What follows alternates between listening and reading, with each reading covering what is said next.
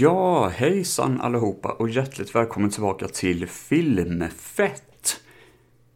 Eh, nu tänker ni säkert, vad fan heter du inte Filmfett Solo? Men nej, jag har faktiskt bytt namn nu till Filmfett, äntligen, efter mycket om och men och eh, mycket klurerier kring hur jag skulle göra. Men till slut så blev det faktiskt, det visade sig att det var väldigt lätt att bara byta om titeln till Filmfett. Jag hoppas det i alla fall. Står det Filmfett Solo nu och jag har gjort något misstag så är det en jävla tölp som sitter där och säger att jag gjort en massa fel.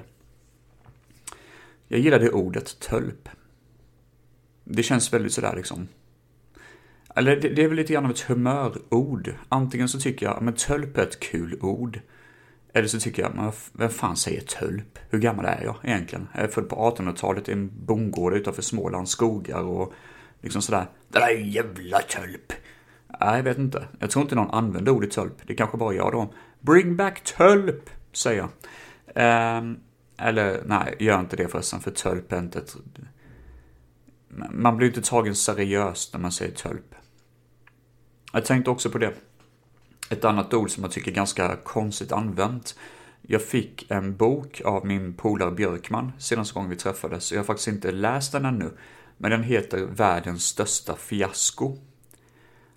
Och jag har inte kollat i boken, men alltså vad är egentligen ett fiasko?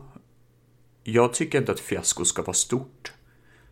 Det kan vara personligt stort. Det kan vara att jag kanske satsar massa pengar, alla mina besparingar på att öppna ett företag och det råkar gå åt helvete i tre månader. Det är ju ett fiasko. Men det är ju inte ett stort fiasko. Alltså allmänheten tänker ju inte oj, det där var världens största fiasko. Utan det är mest bara, ja men han gjorde ett misstag, fan var dum i huvudet typ. Det är ett fiasko. Så jag tycker inte att, alltså Titanic-olyckan, det är ju inte ett fiasko. För det är ju för fan en katastrof. Det var ju människor som dog där liksom.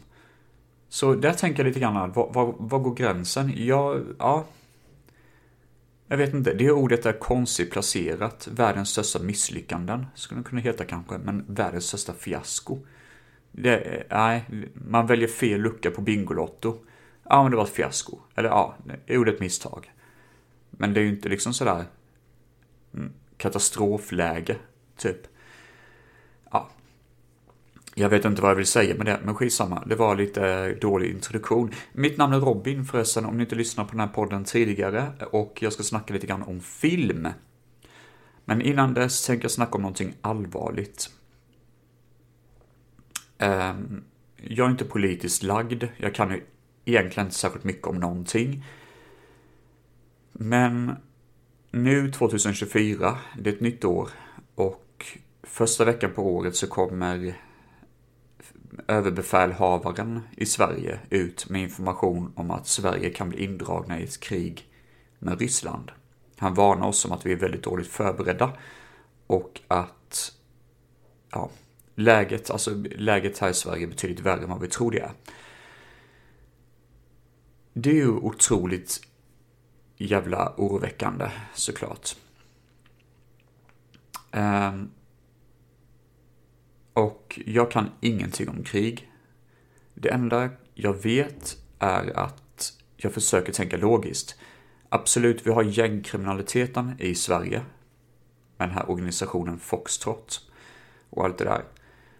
Ehm, det är ju ett stort internt problem, såklart.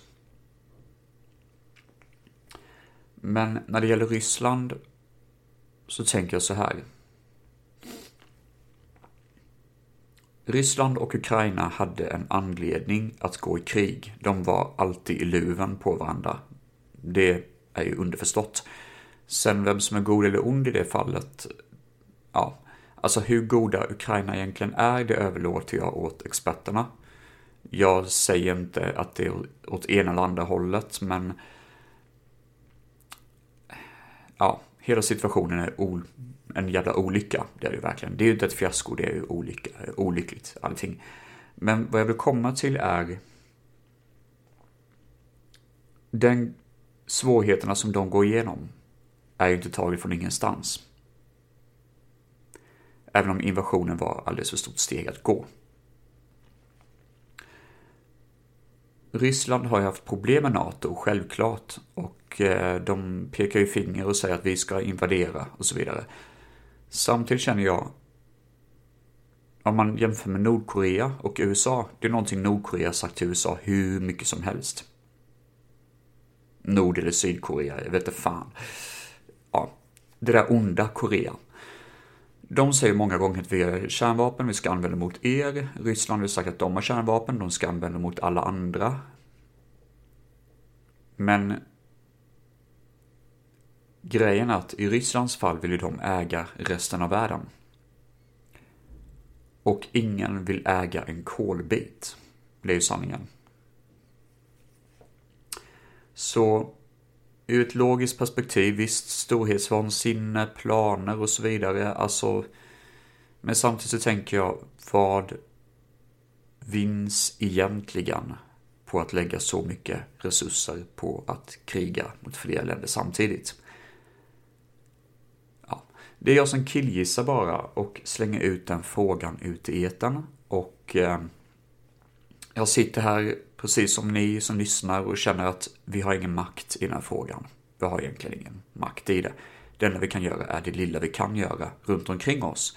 Och vad det innebär, det vet jag fan. Det kan inte jag svara på. I alla fall, eh, förlåt, det var inte meningen att vi skulle gå in i det här ämnet. Eh, det är bara det att det här är en podd som jag bedriver själv. Och jag försöker spetsa till mina avsnitt på sätt som gör att det ändå sticker ut lite grann från det vanliga. Och eh, när jag började podden så kunde jag vara ganska personlig i mina åsikter, mina känslor gällande exempelvis Corona, för det var då podden drog igång. Och eh, delvis så kan jag tycka att jag kanske behöver komma tillbaka till det. Sanningen, den mörka sanningen innan vi drar igång med avsnittet på riktigt är också det att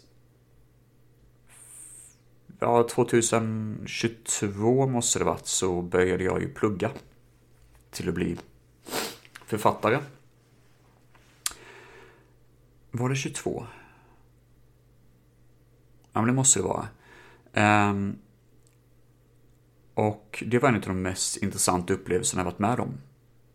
För att det öppnade upp nya luckor i mitt känsloperspektiv som jag inte visste att jag hade nya sidor som jag kände, fan vad intressant att få del utav det här. Att se de här grejerna. Att se världen ur ett annat perspektiv och uppfatta nya saker i mitt egna liv. Jag är en ganska stel människa, privat. En människa som försöker bli bättre på att förstå mig själv. För att, ja, som människor så kan vi gå igenom situationer då vi känner, ursäkta det är katten som låter, då vi känner vad är det egentligen vi håller på med? Typ. När man bara sitter där och bara, vad fan gör jag med mitt liv? Vad, är, vad, vad fan håller jag på med egentligen? Ursäkta. Kassi, lugna ner dig. Och där kan vi bara tänka oss, vad, har vi, vad, vad gör jag egentligen? Vad fan, vad, vad gör jag med mitt liv egentligen? Och det var skönt för mig att upptäcka ett nytt intresse med litteratur. Att skriva någonting som har ganska mycket med mina perspektiv att göra, som blir som en självuppfattande uppfattning. Att skriva fiktion, att skriva essä och så vidare.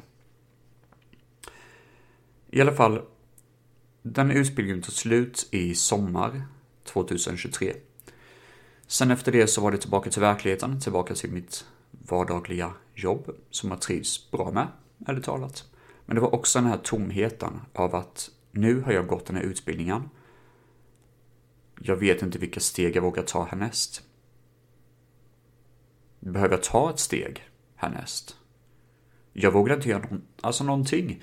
Jag känner mig ensam, instängd och kluven på vad jag egentligen höll på med. Det var som att livet stannade upp och frös till och jag befann mig i någon form av grå svartmöglig bubbla ett tag. Det var, jag, jag kunde inte göra någonting, jag, jag, var tvungen att titta motivation till allt. Förutom att handla mat och allt sånt så var det typ bara... Jag, jag, jag kunde verkligen inte koppla av någonting. Jag kände mig otroligt grå, instängd och jobbigt utomjordisk mot mig själv. För att den här tiden som har varit så underbar, den här tiden som har varit så jävla viktig för mig var slut. Och det var typ, så kommer jag komma in i det här gamla jag varit instängd i igen? Kommer jag bli en instängd människa igen? Kommer, är, det, är det som att den här tiden inte har funnits? Eller har den verkligen funnits? För den är så jäkla viktig för mig, den här utbildningen. Um, så det har varit en jobbig period nu i höst och december. Och um, podden har också påverkats lite grann utav det. För många avsnitt som jag slängde ut här hade att göra med dramafilmer, thrillers, det var ganska tråkigt material. Bara för att fylla ut podden med innehåll.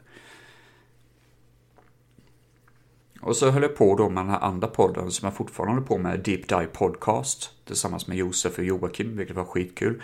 Det är ju något av det roligaste jag håller på med, ärligt talat. Jag är så otroligt tacksam för det, för det har hållit min, min hjärna lite grann i styr på ett positivt sätt, plus att det är ett socialt experiment eftersom att vi är tre stycken. Här på Filmfett är jag ju själv, vilket också är en fördel, för jag får göra vad fan jag vill med den här podden. Men i alla fall, jag tycker det kan vara ganska viktigt att veta vilken resa jag tagit. Eller det kanske inte är viktigt för er att lyssna på, men jag tycker ändå det kan vara bra att informera. För det kanske är någon där ute som känner, fan, jag känner samma sak. Jag är helt jävla lost i mitt liv, allt är tomt och jobbigt. Vad jag vill rekommendera är då att säga det att det finns faktiskt hjälp. Man behöver inte vara skitmörk, neddragen i träsket och må röv utav bara helvete och börja ifrågasätta sitt egna liv för att ta hjälp utav en eh, professionell människa. Eh, det har jag gjort. Och det är någonting annat om man hör sig själv berätta sin genomgång till en person som är professionell och ser andra saker än vad jag gör. Och inser att om de här grejerna jag berättar för honom kanske inte är så mörka och så ger mig en, en blick genom kameran då, för jag kör via, via telefonen. Och den blicken är typ i stort sett, så här djupt nere har det inte varit förut, typ. Låter jättemörkt, men det... Ibland så kan man tänka att den här resan kommer kanske inte bli ljusare. Och ibland kan det bli det. Nu kan jag bara tala för mitt känsloperspektiv just nu. Jag vet inte hur det kommer vara när jag släpper podden, då kanske det är mörkare igen. Men första januari, efter att december var slut och allt det där, det var första natten på typ två månader då jag kände att jag verkligen kunde sova ut. Då kände jag mig utvilad när jag vaknade och jag kände fan vad jag är glad att det här året är över. Och likadant julen är över, för jag är inte så förtjust i julafton och nyår och allt det där.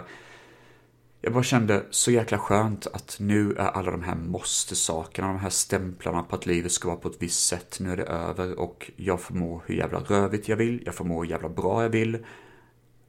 Jag behöver inte ha det här mentala spöket över mig just nu. Återigen, det kan ändras lika snabbt igen, men det var väldigt förfriskande att under, för första gången på typ två månader, känna att de här stenarna från mina axlar fanns inte just där och då i alla fall. De hade försvunnit som vaporiserande spöken i natten. Ja, förlåt, det var lite deep talk. Eh, men jag har fyra filmer att dra igång idag. Det blir bara fyra stycken. Jag tänkte först att jag skulle göra ett längre avsnitt av det här, men ja, vi börjar lite lätt. Det gör vi, det här året. Det var ändå ett tag sedan jag spelade in och jag är lite snuvig, som ni säkert hör. Um, jag tror det var två år sedan som jag dök ner lite grann i en genre som jag kallar för Urban Warfare. Som är då um, actionfilmer som utspelar sig på gator och torg med mycket pang-pang, bilar som flyger åt helvete, gangstrar som ska dödas och he lite hämndmotivation kan man säga. Min förhoppning var att de här fyra filmerna skulle ha det här temat i alla fall, så det blir ett åter, en återkomst till Urban Warfare. Strider på gator och torg. Eh, det blev väl inte riktigt så egentligen, det är väl lite mellanmjölkavsnitt egentligen. egentligen. nej, det ska jag inte säga, för det är ändå bra filmer, men jag menar ändå, det blir ändå fyra filmer som kanske inte riktigt går in i det temat. Det är diskutabelt. Men det är ju så när man gör vissa poddavsnitt att, ja, idén kan vara bättre än själva utförandet. Men det spelar för fan ingen roll ändå, för det här är bra filmer, majoriteten av dem i alla fall, och de är roliga att prata om. Så, nu tycker jag vi sätter igång med första avsnittet år 2024. 15 minuter in ungefär i råmaterialet här. Um, vi drar igång med Dark Angel med Dolph Lundgren. Houston, Texas. It's Christmas. Someone special is coming to town. And it's not Santa Claus.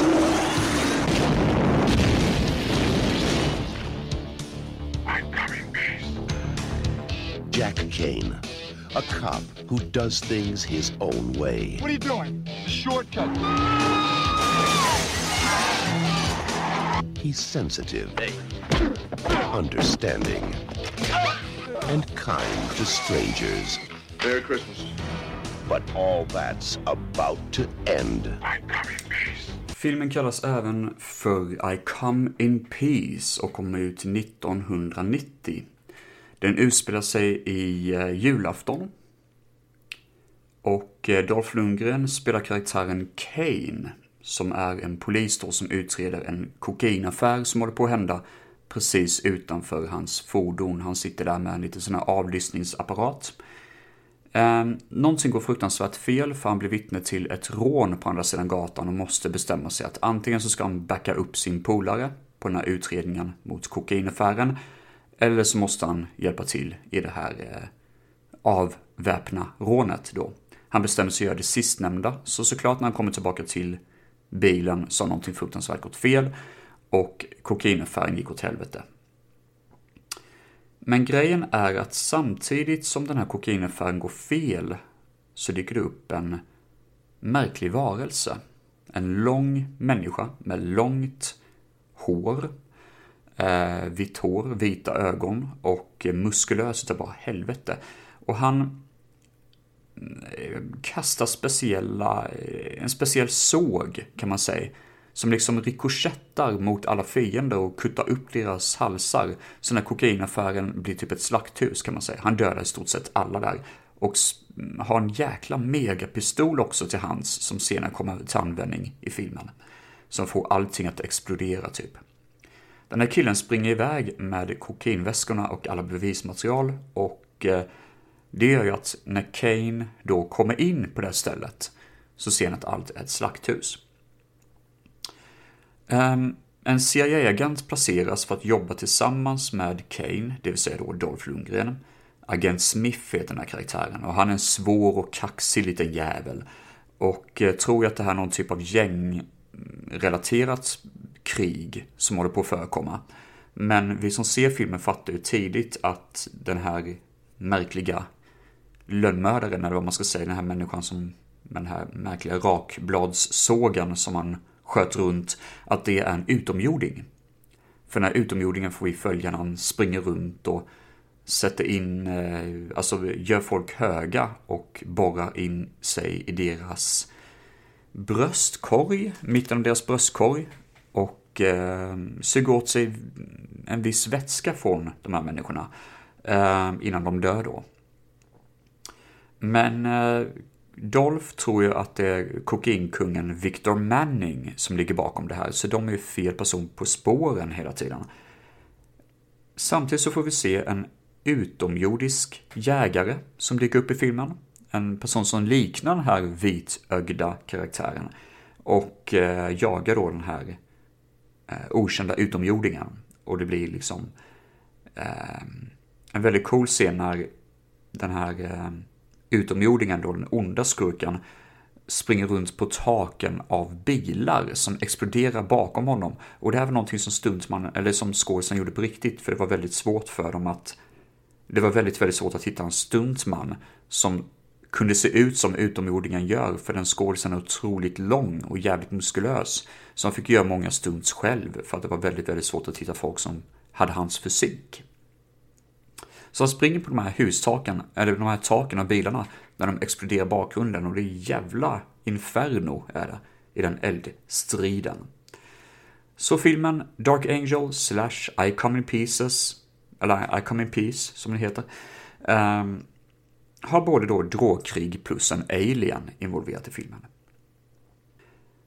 Anledningen till att filmen också kallas för I come in peace är för att den här utomjordingen säger alltid I come in peace innan han dödar någon. Vilket är konstigt, men ja, en liten gimmick han kör med. Jag tycker väl egentligen titeln eh, Dark Angel är lite bättre, men samtidigt så säger de aldrig varför filmen heter Dark Angel. Men ja, eh, hellre det än typ Alien Attack eller sån bullshit. Musiken görs förresten för övrigt av John Hammer. Eh, och jag tänker inte på John Hammer som var med på ett vinylomslag. Eh, den här, för varje, min kompis Björkman har ju visat där. Jag vet inte varför jag säger min kompis Björkman, för det räcker bara att säga Björkman i och med att jag säger hans namn så ofta. Men han, eh, han har visat ett LP-omslag på en svensk kille som heter Jan Hammar. Som eh, satt inne för kortbedrägerier och sånt i fängelset och spelade in en vinylplatta som heter typ ja, Kortsmugglingsaffären eller något sånt. En singelplatta är det då. Och eh, första gången vi träffades hemma hos Björkman så visade han den att det här är riktiga John Hammer. Och sen dess har han ju saboterat eh, musik, eh, alltså musikkompositören John Hammer. Men John Hammer är annars känd, alltså den engelska killen är ju känd för att han gjorde soundtracket till Miami Vice. Så det är coolt. Den här filmen ska väl säga ha ganska medioker soundtrack. Um, inte någonting som man verkligen blir, ja, eh, ögonfallande över. Vi har även Al Jong med i filmen som är klassisk skådis som brukar skådespela som olika henchmen, alltså halvskurkar. Um, han är med i Die Hard, han är med i Big Trouble in Little China, han är med i Rapid Fire vet jag, den uh, actionfilmen med uh, ja, Brandon Lee. Ja, i alla fall. Ja, men det är väl det jag har att säga om filmen som helhet, eh, innehållsmässigt. Men jag tänkte jag skulle gå in lite grann på lite information också. Regi är Craig R. Baxley från Action Jackson och Stone Cold. Han var även en stuntman i många filmer. Jag har faktiskt bara sett Action Jackson av de här filmerna. Eh, Stone Cold har jag inte sett ännu. Men Action Jackson är jävligt bra. Jag var lite sugen på att ta med den i dagens avsnitt, men samtidigt så kände jag det att det här avsnittet är tillräckligt bra, jag måste se lite skräp också. Vilket gick sådär. I alla fall, manus är av David Cope från Jurassic Park och senaste Indiana Jones-filmen. Plus Jonathan Tydor har gjort manuset och det är en massa B-filmer han gjort som man inte känner till. Killen som spelar skurkan är Mattias Hughes. Och eh, han spelar också fienden i No Retreat No Surrender 2. Jag har ju sett ettan bara, jag har inte sett tvåan. Eh, ettan är för övrigt recenserat i kampsportsavsnitt som gjorde. Och eh, när det gäller John Hammers musik så återanvände han väldigt många låtar från Miami Vice. Troligtvis sånt som kanske inte användes i serien. Kan vara så faktiskt. AB Svensk Filmindustri tog in den här filmen för bio i Sverige det är jättekonstigt trivia, det bara står det på trivia på IMDB. Jag bara, vad fan, det var ju jätteointressant. Varför står det här på... Alltså, vad, vad är det för jävla info? Men det, var, det finns på IMDB, på trivia. Jag bara, okej. Okay. det är väl intressant, I guess. Eh, det diskuteras också ett tag om att göra en uppföljare. Men tyvärr var det lite rättighetssvårigheter och sånt som gör att det ställdes på ända. Ja, i alla fall. Eh, det här är en schysst liten actionfilm. Jag har sett den två gånger tror jag. Och eh, mitt problem är väl det att jag tycker idén är mycket bättre än vad filmen egentligen är. För den här utomjordingen som använder coola vapen och har någon märklig, han använder som en form av livslevande tub som typ sätts in i bröstet på folk och suger upp deras liksom adrenalin. Eh, det är ganska coolt. Och han har den här, eh, det här sågbladet som typ rikoschettar mot olika människors strupar och liksom eh, dras till, som en magnetisk kraft är det typ. Den är ju skitball. Och det här, den här pistolen som får allting att explodera, det är häftiga element. Det tråkiga bara är att filmen som helhet när det gäller manus och action är lite B-action-sladdrigt, typ. Um, jag kommer ju väldigt mycket ihåg när eh, den här utomjordingen springer på de här bilarna och de exploderar i bakgrunden. Det är kanske det mest visuellt mäktigaste för att det är så jäkla stora explosioner. Men annars är filmen actionmässigt ganska B. Och jag har för mig att slutet till och med skulle kunna ha lite mer krydda i sig på något sätt. Det är inte, det är en fläskig fight mellan Dolph och utomjordingen. Men jag känner inte den här, shit, det här är jäkligt spännande liksom. Tyvärr är det så. Uh, Dark Angel är en okej, okay, stabil actionrulla. Rekommenderas, uh, kan ses i gott sällskap och skratta lite och snacka lite skit under tiden filmen går. För den är lite för, jag vet inte om det är längden eller någonting, men den är bara liksom för mjäkig. Ehm, det är väl ingenting som egentligen gör att den sticker ut supermycket.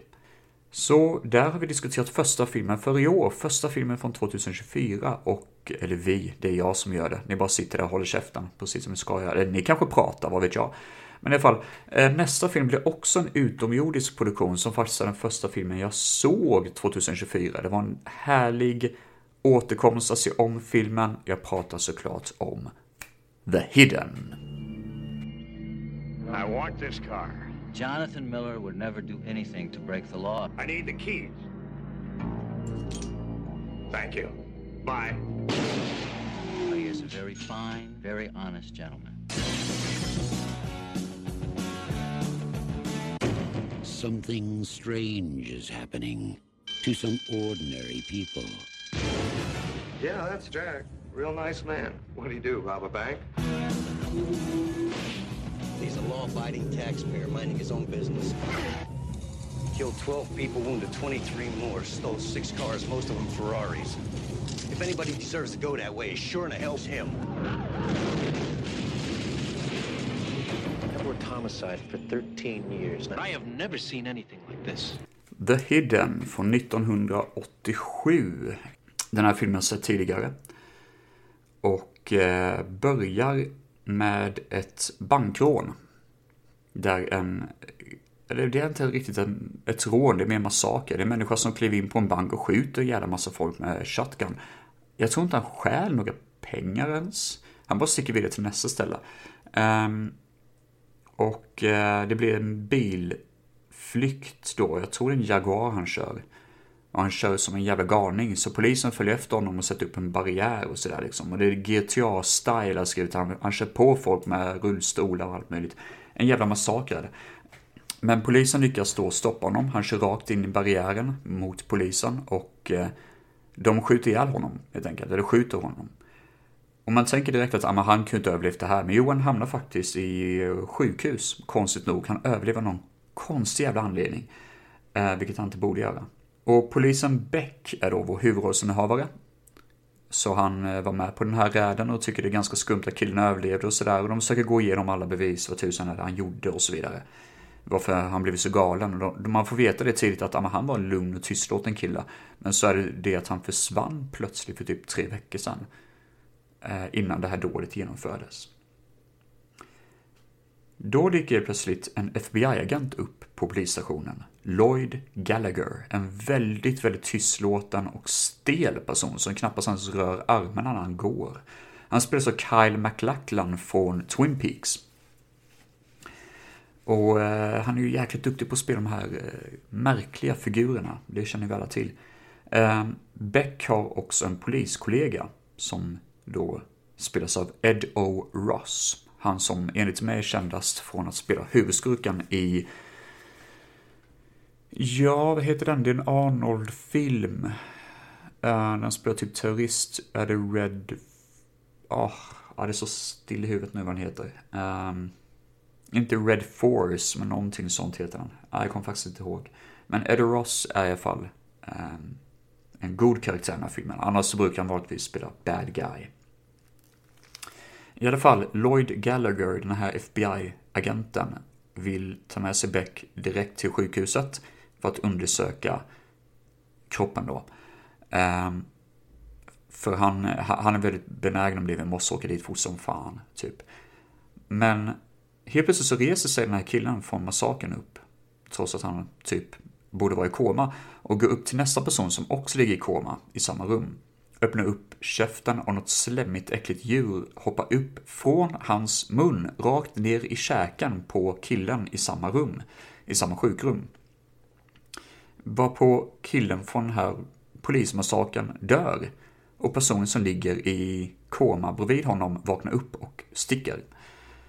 Och eh, Lloyd Gallagher vill ju inte förklara vad det är som händer, men nu är det jävligt viktigt att hitta den här komapatienten som låg i samma rum. Filmen har två, vad ska man säga, ståndpunkter efter det här. Delvis följer vi poliserna, polisen Beck och FBI-agent Lloyd Gallagher. Lloyd vet ju allting om vad som egentligen försiggår och han vill jaga den här människan så snabbt som möjligt. Och han påstår att det är en av de farligaste människorna som finns. Han är ju väldigt märklig också, så Beck förstår ganska snabbt att det här är ju inte riktigt en person som utger sig att vara den personen han är. Han verkar vara någonting annat och vi fattar ganska tidigt att han är ju inte mänsklig egentligen. Han är ju inte en FBI-agent, han är ju någonting annat. Och det är mycket show by telling här, eller tell by showing, att det är det jag tycker är så jäkla bra det är inget overkill förklarande i den här filmen, utan man fattar att ja, men nu förstår ju ändå publiken att Lloyd Gallagher är en utomjording. Vi behöver inte ha det in your face, de har redan räknat ut det. Och det tycker jag är så himla bra med den här filmen, den vet precis hur den ska berätta saker. För samtidigt, den här andra storyn är att vi får följa den här utomjordingen som går runt och gör vansinnesdåd, byter kropp hela tiden på exakt samma sätt, att han spottar ut den här slemmiga varelsen på nästa person. Eh, och den verkar drivas av eh, antagoniserande adrenalin, skulle jag säga. Den pumpar ut en massa farliga situationer för att det är det den lever på. Och det är många sådana här härliga scener som det är en bilförsäljare som eh, ska försöka sälja en bil och eh, då är en liten detalj att killen han ska sälja bil till öppnar upp en liten leksaksbil som är på försäljarens kontor och där ligger lite koks i bagaget så han bara skopar upp lite koks bara, liksom sådär på en liten eh, bricka bara. Så säger typ försäljaren bara kom igen, ta lite till, ta lite till. Jag gillar det, jag gillar det, det är en väldigt rolig scen faktiskt. Eh, det är sådana små detaljer som gör att jag är väldigt förtjust i den här filmen. Vi har också en riktigt cool butik, jag gillar namnet på butiken. Neptune Mannequins. De verkar göra typ skyltdockor vilket är en väldigt obehaglig grej. Men det passar också filmen i och med att det är body swap element i filmen. Det kommer jag på just nu att det är nog därför man eh, slängde in just skyltdockor. För det är liksom en bra liten eh, dualitet där. Och här blir en plot point i duellen också, för det är nu som polis, eh, polisen Beck inser att Lord Gallagher är inte vad han är och den här kampen mot den här märkliga varelsen verkar ha en övernaturlig natur. Vi får också en riktigt saftig scen när polisstationen blir under attack med bazookaskott och sånt. Det är jäkligt fläskigt. Och där får vi se Danny Trejo i en liten cameo. Eh, vilket är ganska mysigt. Jag har faktiskt för mig det var en längre cameo när jag såg den första gången, men nej, det är en sån här blinkade så missar du det. Eh, scen. Det är inte bara Kyle MacLachlan som kommer från Twin Peaks, utan vi har också Chris Mulkey. Han är den första killen som blir besatt av den här utomjordingen och han spelar ju i Twin Peaks. Kommer ni ihåg, eh, vad fan hette hon? Eh, som, eh, det måste vara Norma tror jag, som ägde Double T Diner tror jag. Det var så himla länge sedan jag såg Twin Peaks. Men Chris Mulkey var typ Eh, hennes expojkvän tror jag som hade suttit i fängelse ett tag. Han som har de där ledsna ögonen och sitter och håller på med sina dominobrickor hela tiden. Som en liten konstig, jag vet inte fan vad han gör. Han har typ två dominobrickor som han har med sig konstant. Han var nog involverad lite grann i den här drogaffären som, eh, som uppkommer lite grann i tv-serien. Det var så himla länge sedan jag såg den. Captain Phillips var han tydligen med i. Whiplash och En kvinna bland män. Där han spelar Charles Moritz. Han spelar Uncle Frank i Whiplash. Ja, jag, jag, eh, jag vet inte fan, jag kan tyvärr inte svara mer på det. Men han har väldigt ledsamma ögon. De ser liksom väldigt sådär, som att hela ansiktet är typ, alltså som att han gråter hela tiden typ. Michael Norrie spelar Beck och har ett väldigt coolt utseende faktiskt. Alltså jag har sett bilder på honom nu och han är gråhårig men exakt samma coola ansikte. Liksom en ganska halvt liggande panna som typ Alltså det är som att huvudet typ slutar upp lite grann liksom sådär. Eh, och en ganska bred näsa och väldigt spetsiga ögon. Alltså spetsiga på ett sätt som att han verkligen stirrar in, alltså ordentligt stirrar på folk. Men jag gillar det, han har väldigt buskiga eh, alltså ögonbryn också, väldigt coolt utseende. Och eh, han var tydligen Bob Swartz i tv-serien Yellowstone, någon typ av western. Eh, och i filmen Flashdance från 83 så spelar Nick Hurley. Claudia, Claudia Christian. Jag vet inte fasen vem hon spelar i den här filmen, hade talat, men jag känner igen henne väldigt mycket. Eh, jag tror hon spelar en av utomjordingarna på strippklubben om man inte minns fel. Hon är mest känd från Babylon 5, Atlantis, En försvunnen värld, där hon spelar rosten till Helga. Och eh, Half Past Dead, där hon spelar Special Agent Ellen Williams. Jag var läser den från IMDB, jag har ingen aning vad det här är. Jim Kof är um, författaren till den här filmen, tror jag ska vara. Producent bakom Spanarna från 87, tv-serien Grimm och National Treasure skrev han manuset till med den härliga Nicolas Cage. Jack Shoulder är regissören. Han gjorde Terror på Elm Street 2, som jag tycker är en grymt underskattad film. Hämnarna från 89. Kan det vara The Avengers-filmen kanske, baserad på tv-serien? Kan vara det. Och Arachnid, någon form av eh, spindelfilm från 2001. Det här är tydligen hans favoritfilm dock. Det är The Hidden faktiskt. Av alla filmer han har gjort så tycker han det här är den bästa filmen han har gjort. Det är ju skitkul, ärligt talat. Det roliga är att det finns eh, musik, eller musik ska jag inte säga, men vissa soundbites, alltså ljud från filmen som är från The Thing från 1982. Det är ju ganska coolt faktiskt, vissa sådana sound effects som den här filmen använder. Um, särskilt när det är utomjordingen då, de här tentaklerna som, uh, det är tydligen den serien när uh, tentakler sticker ut ur utomjordingens uh, underarm, typ i en scen när han försöker liksom använda tejp för att täcka för. Det är ganska coolt.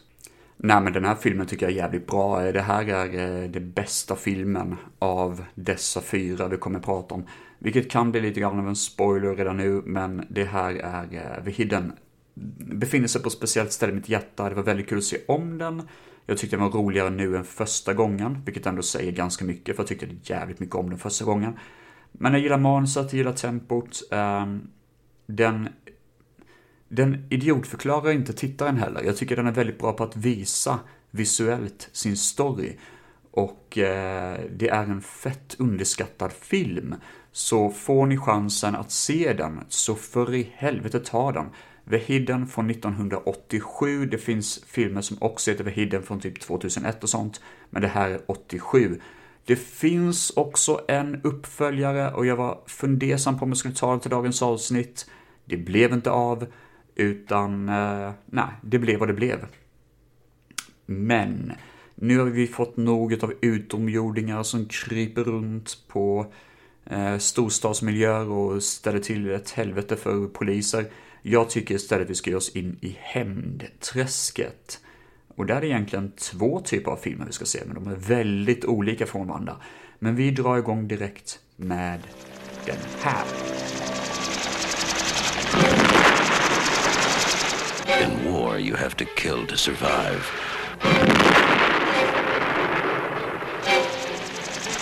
On the streets of New York, the choice is the same.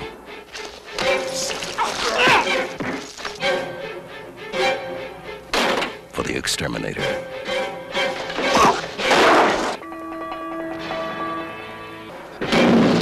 The search is on.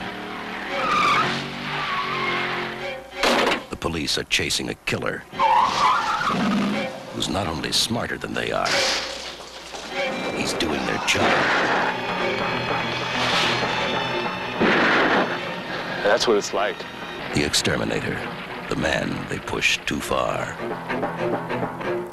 1980 kom den ut, The Exterminator. Av James Glickenhaus och han har jag pratat om tidigare. Jag tror också det var Urban Warfare-avsnittet när jag högg tag i eh, McBain var det jag såg då. Jag vill minnas att det var det avsnittet, det måste nästan varit. Um, The Exterminator börjar i Vietnam och eh, det är ett fångläger och det är brutalt och bara helvete. Och en soldats hals blir avskaren, eller avskuren i slow motion. En väldigt, väldigt cool scen av en blodig machete. Det här är den bästa scenen i filmen. Sen går det bara helt åt helvete allting. Vi får följa en ehm, kille som heter då eh, Michael. Som räddade vår huvudkaraktär i Vietnam. Michael är en badass beskyddare, har jag skrivit här. Och eh, han är en person som verkligen står för rätt, eh, rättvisa och sånt. Han är en, en tung jävel, är han. Och eh, Robert Ginty spelar då karaktären John. En torr och tråkig människa som var Michaels polare då, under Vietnam. Så det är ganska likt eh, den här eh, McBain-filmen då. Att eh, den här tråkiga, torra, vita mannen. Eh, det finns ingenting att säga om honom. Den här John som spelas av Robert Ginty. Att han eh, räddades av Michael då i Vietnam. Det är exakt så i Ed, eh, eller McBain heter den nu. Och Michael blir attackerad av ett gäng. Och jag kommer inte ihåg varför, men det var väl att han hade mm, stoppat någon våldtäkt eller något sånt och de attackerar honom och stryper ihjäl honom. Eller han hamnar på sjukan men han kommer typ inte vakna, verkar det som. Och John blir ju fly förbannad. Så han hämnas direkt i väldigt konstiga klipp. Det, det, är liksom verkligen inte ens en fråga om han ska hämnas eller inte. Det är bara klipp. Nu hämnas han på gänget. Bara hopp. Det var det liksom. Uh, han står där med någon uh, eldkaster och en motorcykelhjälm. Det är väldigt som är omslaget på filmen, men det är enda gången han har eldkast och motorcykelhjälm, så precis som den machete-scenen är typ det coolaste i filmen försvinner efter bara några minuter. Ni hör ju själva vad jag tycker om filmen redan nu. Eh, John har i alla fall galet tunga vapen som dyker upp från nästan ingenstans. Alltså, och det är väldigt sådär hoppigt, återigen, vad fan, var får han vapnen ifrån? Varför är han så sugen på att hämnas på Michael. Jag fattar ingenting. Visst, man fattar att hans polare, men det, sådär, det finns ingen hjältens resa dit. Och eh, Christopher George spelar då en polisutredare eh, som heter Dalton. Och han dejtar en yngre tjej och det är helt plötsligt en side story i filmen. Ja, vad fan ska jag säga? Jag tror det är en sjuksköterska som Christopher George dejtar, som spelas då Samantha Egar. Eller Egar heter hon kanske. Egar låter som en utomjording. I alla fall, det var elakt sagt om det någon som lyssnar på det här heter Egar. Det var inte meningen att säga så. Eh, i, I alla fall, vi har gangstrar i ett slakteri. Eh, vi har eh, en prostituerat, alltså ett horhus i brist på bättre ord, där John springer runt och pangar sig ihjäl folk. Det är cool slow motion. Det används i biljakter, det används i vissa skottlossningar och sånt och det används väl på ett väldigt kraftfullt intressant sätt. Grejen är bara det att den här filmen är så jävla lång. Den är en timme och 44 minuter och efter ett tag så bara tänker jag, men vad kommer hända näst? Ska han bara gå runt och göra hämnd på folk som har gjort dumma saker utan någon egentlig plot point. Det är inte så att jag bryr mig om John. Det är inte så att jag bryr mig om skurkarna. Eller bryr mig om den här kärlekshistorien som Christopher George har. Jag tror också att det är det som är problemets största nackdel, eller filmens, eh, problemets största nackdel, filmens största nackdel för helvete, prata svenska Robin. Um, att det händer saker, men till slut så märker jag att det har ingen vikt i sig. Jag brukar vänta med åsikter tills jag har dratt trivia om filmen och sånt, men... Nej, det här, är, det här var tråkigare än vad jag minns att det var. Jag tyckte inte ens om den första gången jag såg den i gymnasiet. Och nu när jag sett om den så bara känner jag, varför la jag pengar på att köpa det här? Det är exakt så jag känner med The Exterminator. Introt på filmen kostade 20, 20% av filmens budget. Och filmens budget är 2 miljoner. Så det var ju intressant. det är ju bäst när en film lägger alla deras summor på en scen, liksom. Det är underbart. Steve James, som spelar den här um, Michael, uh, skulle bara vara en bartender i filmen, var det tänkt sig. Men uh, James Clickenhouse var så imponerad av hur han läste rollen, så han fick rollen som Michael istället då. Här kommer det läskiga. Introscenen på filmen, den med Vietnamscenen, spelas in på Indian Dunes National Park i Kalifornien. Och det är exakt samma ställe där um, Vic Marrow och två barnskådisar dog under John Landys sektion Time Out uh, i filmen Twilight Zone The Movie från 1983. Så eh, den scenen, alltså exakt den scenen där helikoptern råkar krascha, Eh, vilket är en fruktansvärd ehm, händelse det råkar vara på exakt samma filminspelning, eller filminspelningsplats, fast tre år tidigare då med The Exterminator. James Glickenhaus har då regisserat filmen. Han har skrivit manuset till en film som heter The Soldier från 82. Eh, han har kanske till och med regisserat den, jag vet inte. Shakedown har han skrivit manuset till också. Jag tror det är den som heter Blue Jean Cop, vill jag minnas. Och den har ju faktiskt jag sett. Fan, det tänkte jag inte på. Den skulle kunna passa bra i dagens tema. Robert Ginty gick bort 2009. Och eh, jag vill i alla fall minnas att han... Eh, att han var typ scientolog eller något sånt. Jag har säkert nämnt detta i den här podden tidigare. Men jag vill fan minnas det. Samantha Eggar, som jag pratade om tidigare, hon är med i eh, The Brood, den som kallas då för Missfostret från 1979. Det är ju um, en suveränt obehaglig film av uh, David Cronenberg som jag verkligen rekommenderar att se. Det är kanske en av hans bästa skulle man säga.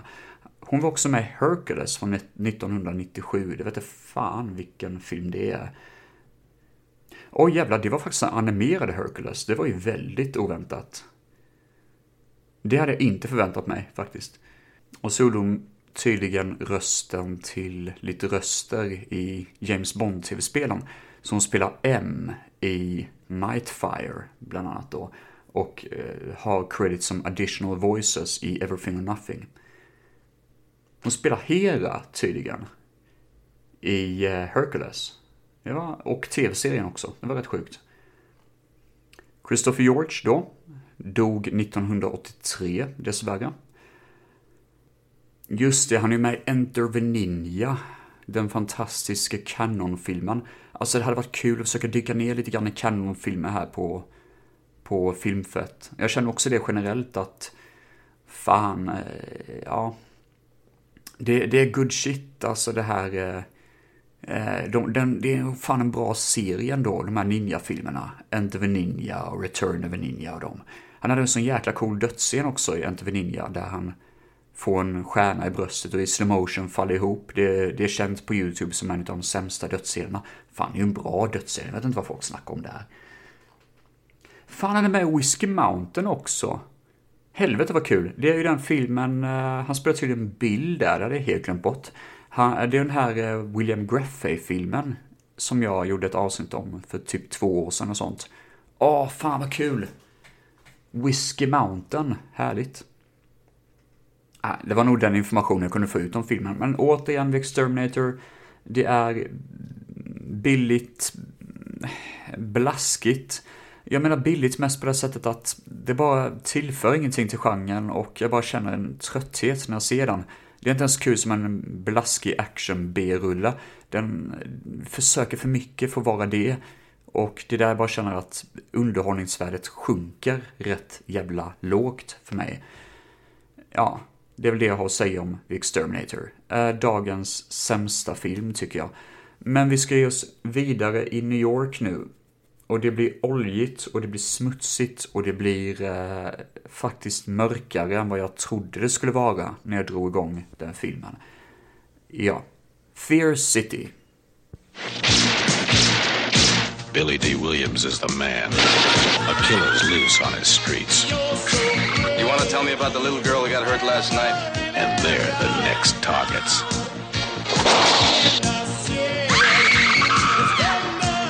He's got a city full of suspects. So you're tough. And the heat's on in Fear City. You got 24 hours.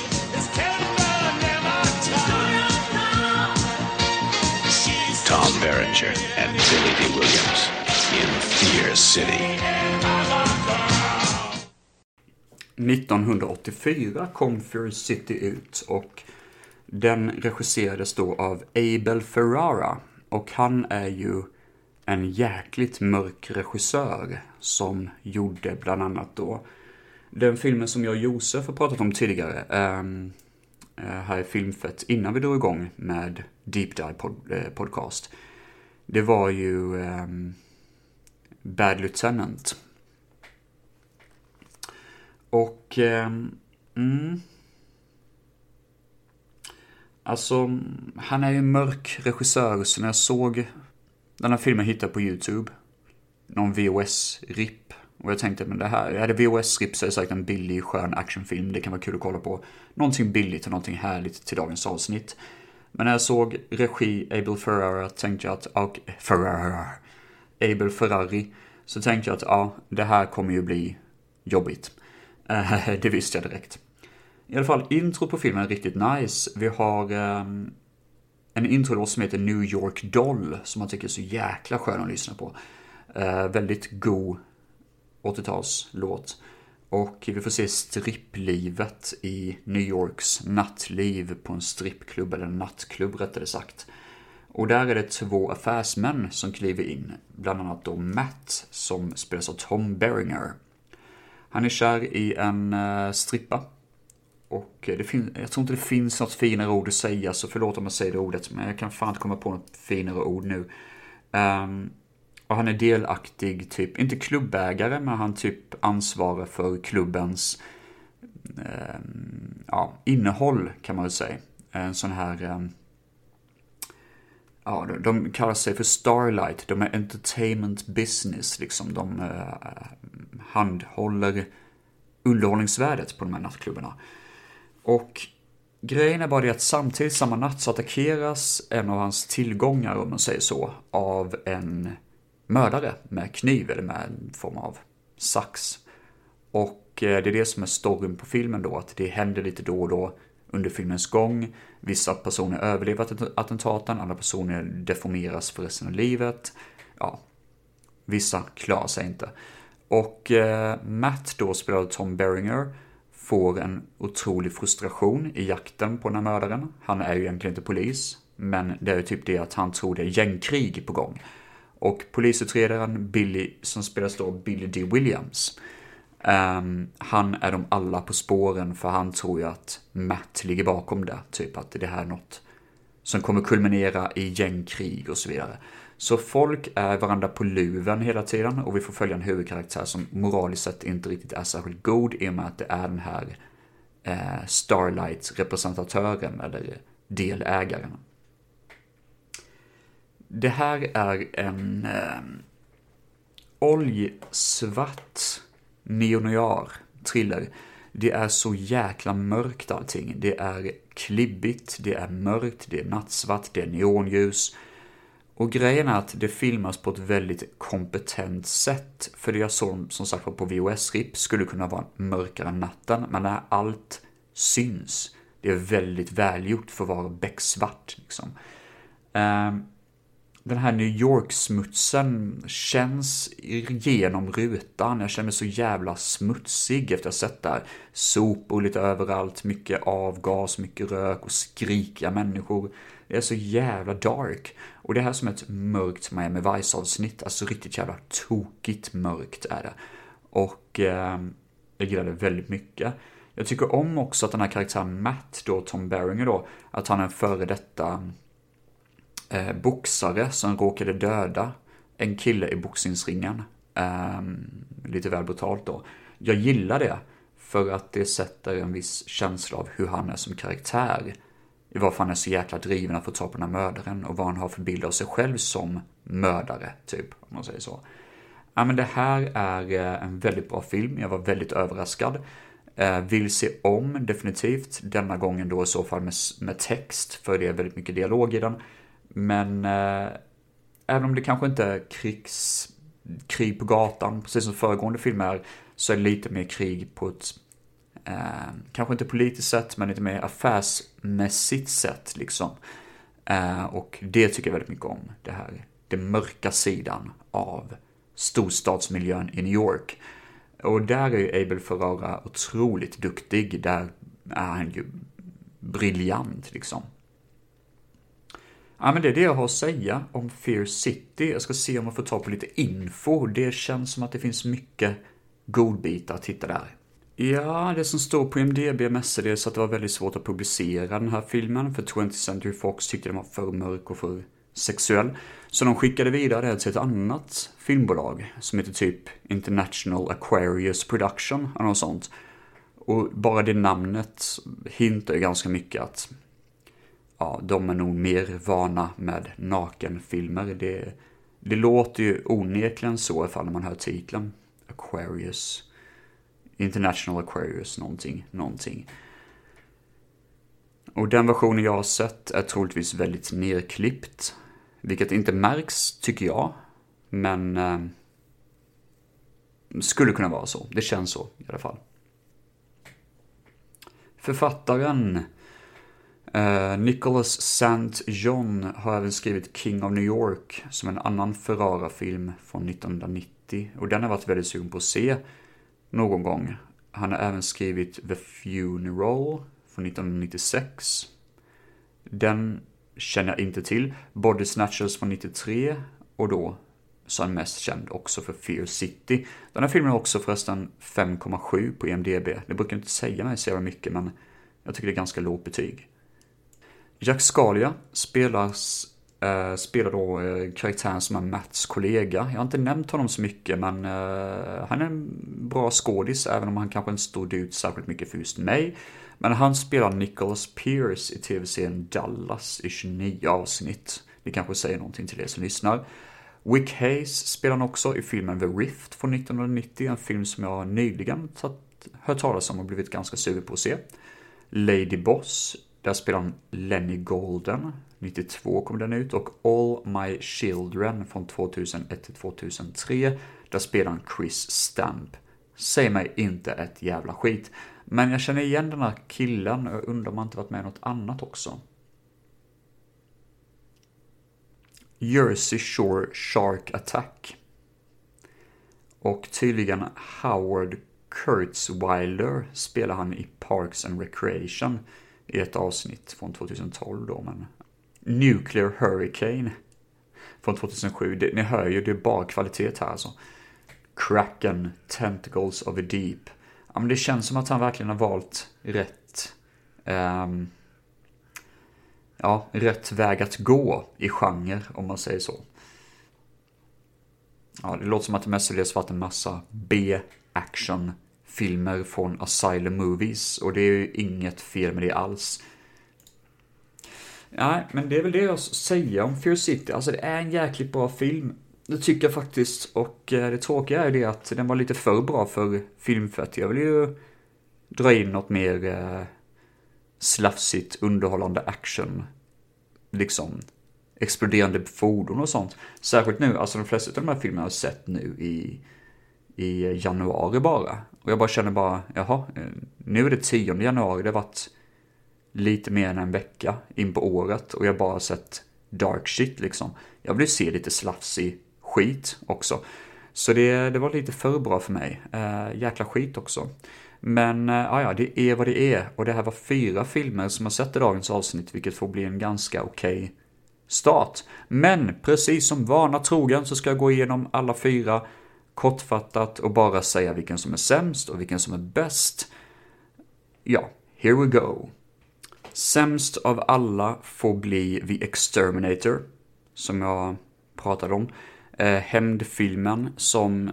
Det var kul att se en hämndfilm till temat. Jag var bara glad att jag hade kvar anteckningar, för nu var det typ ett år sedan jag såg filmen. Men eh, jag minns den nu som väldigt, väldigt slö och tråkig. Som att den vill göra någonting annat än vad den egentligen gör. Jag tycker Robert Ginty var skittråkig i rollen som den här eh, huvudkaraktären. Jag ska se med, undrar om han inte spelade... Jag tror han spelade med i eh, Halloween 3 också. Jag ska se. Nej, det var nog bara en skådis som var väldigt lik honom. Men jag tror inte det är han faktiskt, för det finns en... Eh, Halloween 3 har ju någon lönnmördare som typ dyker upp på ett sjukhus och petar ut ögonen på en kille. Eh, och han är så jäkla lik Robert Ginter, han har samma smala kinder och liksom smala ansikte. Men jag tror inte det, det, det verkar inte vara som att det är han. Jag har fan för mig jag läser någonstans, men ja, skitsamma. Um, nej men Exterminator, den var, den, var, den var dålig. Den var bara intetsägande och dålig och dålig tempo. Eh, James Clickenhouse, jag vet att han har sina fans, men nej, han, han visste inte han gör, eh, han vet inte om han gör film, alltså. Han är väldigt, väldigt kass är han. Eh, både McBain, The Exterminator och Blue Jean Cop eller Shakedown som den också heter. Det är ganska dåliga filmer faktiskt. Ehm, näst sämst är Dark Angel. Den är schysst, underhållande, men den har bara inte det här extra. Förutom en jättecool skurk och förutom att Dolph är rätt schysst i filmen så tycker jag inte den bär på ett speciellt sätt. Det lyfts inte riktigt och det är ingenting som gör att jag vill se om eller tipsa om filmen särskilt mycket mer än att får ni ta på den så kan ni se den. Men ni kommer glömma bort den typ dagen efter i stort sett. Tyvärr är det så. Näst bäst hamnar ändå på Fear City. Jag tror jag måste se om den här filmen för att verkligen kunna lyfta den högre än The Hidden. Men jag gillar den väldigt mycket, jag tycker den är väldigt effektivt berättad och jag är verkligen indragen i det här mörka jävla eh, New York-dramat. Sen nummer ett är dock The Hidden. Det är riktigt bra, rykig action och underhållande och rolig alien actionfilm. Väldigt kärt återseende och och eh, en av 80-talets bästa filmer skulle jag faktiskt vilja höja den till skyarna med att säga. Eh, ja, men det är väl det jag har att säga om de här fyra filmerna.